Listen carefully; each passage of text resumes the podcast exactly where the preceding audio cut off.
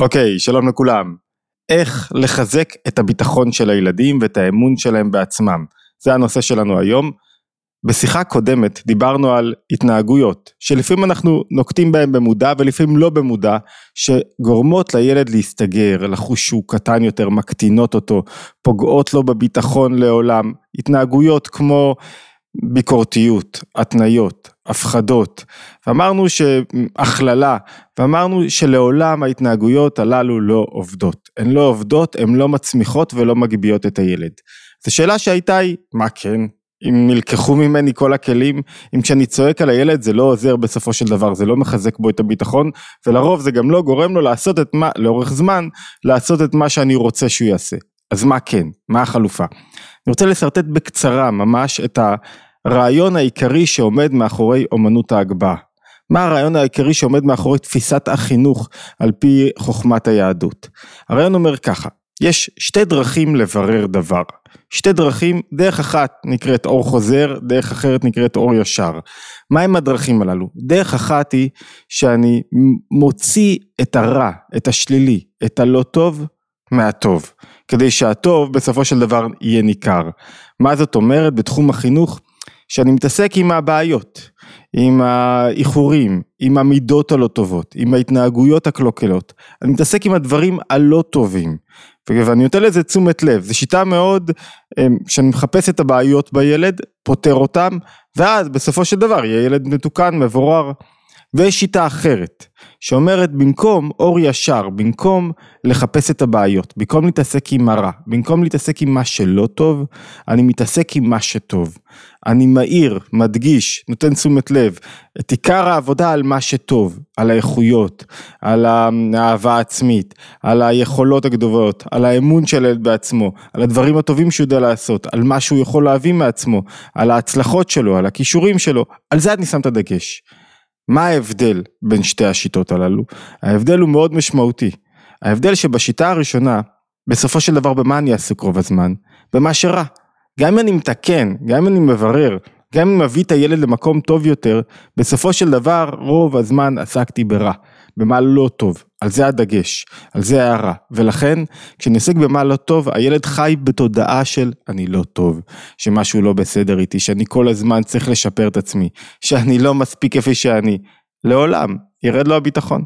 לעולם הוא לא יקבל את עצמו.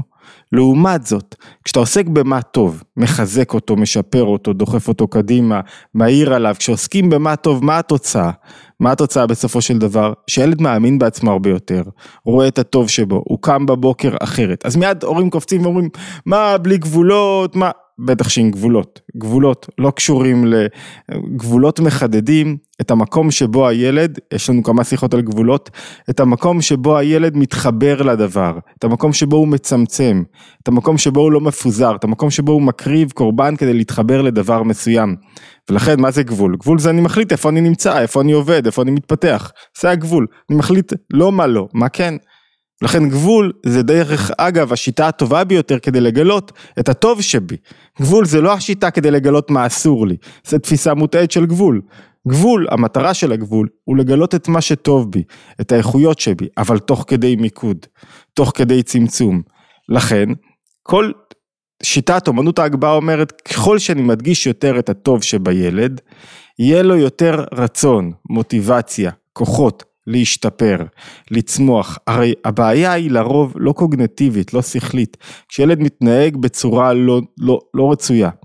זה לא בעיה של שכל, של אי הבנה איך צריך להתנהג. ולכן אין פה עניין של תיקון שכלי. לרוב, ברוב המקרים, אם יש בעיה שהוא לא מבין, צריך להסביר לו. לרוב, בכל רוב המקרים כשהוא הרביץ לאחותו, כשהוא לקח מכאן, כשהוא עשה משהו לא בסדר, הבעיה היא רגשית.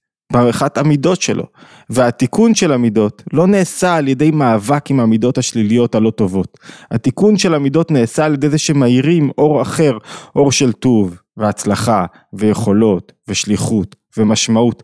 ואת כל אלה ילד לא יכול לגבש, וגם אנחנו לא יכולים לגבש, כשאנחנו עוסקים כל הזמן במה אנחנו לא טובים ומה אנחנו צריכים לשפר בעצמנו ואיך אנחנו לא בסדר. אני לא יכול, תחשבו על עצמכם רגע, אני לא יכול לצמוח, אני לא יכול לברר את עצמי כשאני כל הזמן, מה, אני לא בסדר, לא הייתי טוב, אני לא בסדר, לא בסדר, די, אני לא יכול אם כל הזמן לא בסדר. תחשבו על, על הסיטואציות היומיומיות בשתי התנועות הללו בתחום החינוך. אתם נכנסים הביתה ואתם רואים דברים שלא נעשו כמו שצריך. כל הזמן בביקורתיות. איך אתם רוצים שילד יחווה את זה? אין לו מקום, לוקחים לו את כל המקום שלו בעולם. לעומת זאת אתה רואה את הדברים הטובים שהוא עשה. מעלים קצת עין מהדברים שלכאורה הם לא טובים כרגע. מה קורה לו? הוא מרגיש יותר שותף, יותר שייך לבית, יותר חלק מהמנגנון המשפחתי, יותר חלק מהאמות המידה המוסריות, מהערכים, מהרעיונות שאתה רוצה לקדם, כי הוא אומר, אה, במקום הזה רואים את הטוב שבי, פה אני רוצה להישאר. זה חוק. ילדים, כמו מבוגרים, רוצים להיות במקום שטוב להם, במקום שבו הם משפיעים, במקום שבו מעריכים אותם, במקום שבו הם מגלים את הכוחות שלהם. וכשהם מוצאים את זה בנקודת אמת, שם הם רוצים להיות. הם לא רוצים להיות במקום שבו יש ביקורת, במקום שבו אין להם מקום להיות, במקום שכל הזמן עוסקים בחסרונות שלהם, בדברים הלא טובים, באיפה הם לא השתפרו, באיפה הם לא הצליחו, באיפה מכלילים אותם, אומרים אתם תמיד כאלה, באיפה מפחידים אותם, באיפה מתנים להם, הם לא רוצים להיות שם. ולכן במוקדם, במאוחר, הם יעזבו את המקום הזה. לעומת זאת, כשאני מרגיש שבמקום הזה אני משפיע, ויש לי ערך, ואני טוב, ואני, ורוצים אותי, ורואים את האיכויות שלי, ורואים את, את, את ההשתדלות שלי, ורואים את המאמץ שלי, שם אני ארצה להשפיע ושם אני ארצה להשקיע יותר. ההיגיון הזה עובד אצל מבוגרים, והוא עובד על אחת כמה וכמה בתחום החינוך. ולכן, זה, השיטה לא אומרת שיש איזה משפט אחד שתגידו לילד ויעשה את הכל, כמו שאין משפט אחד שיקלקל הכל. אין דבר כזה, אמרתי משפט וקלקלתי את הכל. יש תנועה שלמה, ילד מרגיש כשאתה בא הביתה, באינטראקציה היומיומית, אם אני רואה את הטוב שבו, ואם אני מדגיש את הטוב שבו, ואם אני מעריך את הטוב שלו באמת, ועוזר לו לשפר יותר את הטוב, או אני כל הזמן מדגיש את מה שלא טוב בו. אני כל הזמן מדגיש את מה שהוא צריך לתקן בו. קחו את זה אפילו לתחום הזוגיות. כשאתה כל הזמן רואה בבן הזוג שלך את החסרונות שבו, את מה שהוא לא טוב, את מה שהוא צריך לשפר, זה עומד להתפוצץ, זה לא יחזיק מעמד לאורך זמן. כשאתה רואה את הטוב שבבן הזוג, את האיכויות שבבן הזוג, הוא אומר, אה, ah, אז אתה יודע מה, אולי אני צריך לשפר נקודה מסוימת כזאת, אז אני גם אעבוד על הנקודות השליליות שלי, אפילו בלי שדיברו איתי, כי האדם מבין לבד. בני אדם חכמים, מבינים, בדרך כלל, אם הם לא אטומים, כשהם עסוקים יותר מדי בעצמם, הם מבינים שטוב לי, איפה אני רוצה להשתפר יותר ולתת מעצמי יותר. והשיח הכללי שהילד מרגיש וחווה, תורם לביטחון שלו, למנוחת הנפש שלו, ליכולת שלו לנהל קרבות פנימיים הרבה יותר מכל תהליך ביקורתי אחר שאנחנו נאמץ, והרבה יותר מכל ניסיון לגעת דווקא במקומות הלא טובים ולרדת עליהם. ככל שאתה צריך לשים לב, שכשאני רואה את הטוב, זה לא שאני שם את הילד במרכז, אני שם את היכולות שלו במרכז, לשים ילד במרכז זה אחד הדברים הפחות טובים שיכולים לקרות. למה? כי כשהוא יהיה עסוק בעצמו יהיה לו קשה מאוד להתגבר על, על, על הרגשות הלא טובים שלו, הוא יהפך להיות ילד מפונק עם מוטיבציית יניקה.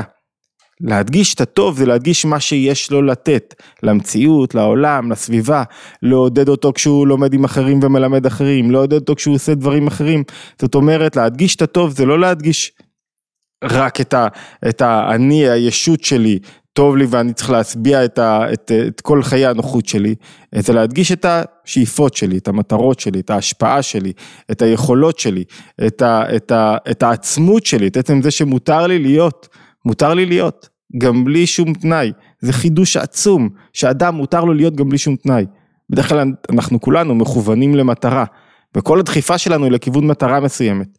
והנה כאן אומרים לך, רגע, גם בלי לדחוף לשום מטרה, מותר לך להיות, ומותר לך לאהוב את עצמך, ומותר לך לשמוח בעצמך, ולשמוח בקיום שלך, גם עוד לפני שדחפת לאנשהו, וזה דווקא ייתן לך כוח לדחוף למטרות ולהשיג הישגים גדולים יותר. אז צריך להוסיף עוד דוגמאות, אני אגיד שבספר אומנות ההגבהה יש מגוון של דוגמאות ובטח בסדנאות אה, שבזור, שבאינטרנט ובמקומות אחרים, אבל פה אנחנו מנסים לחדד את הנקודה. עכשיו התפקיד של כל אחד שהקשיב לנו עד כאן זה לחשוב עם עצמו, האם הוא נוקט בדרך של לסלק את הדברים הרעים ולהתמודד איתם ולהצביע עליהם, או הדרך של להבליט את הטוב, לחזק את הטוב. מה זה אומר במערכת היחסים שלו עם הילדים שלו, בכל גיל. האם להבליט את הטוב? מה זה אומר? איך זה בא לידי ביטוי? איך אני מבליט את הטוב ב, ב, ב, במסגרת היחסים שלי עם הילד שלי, ודרך אגב, זה לא משנה באיזה גיל הילד.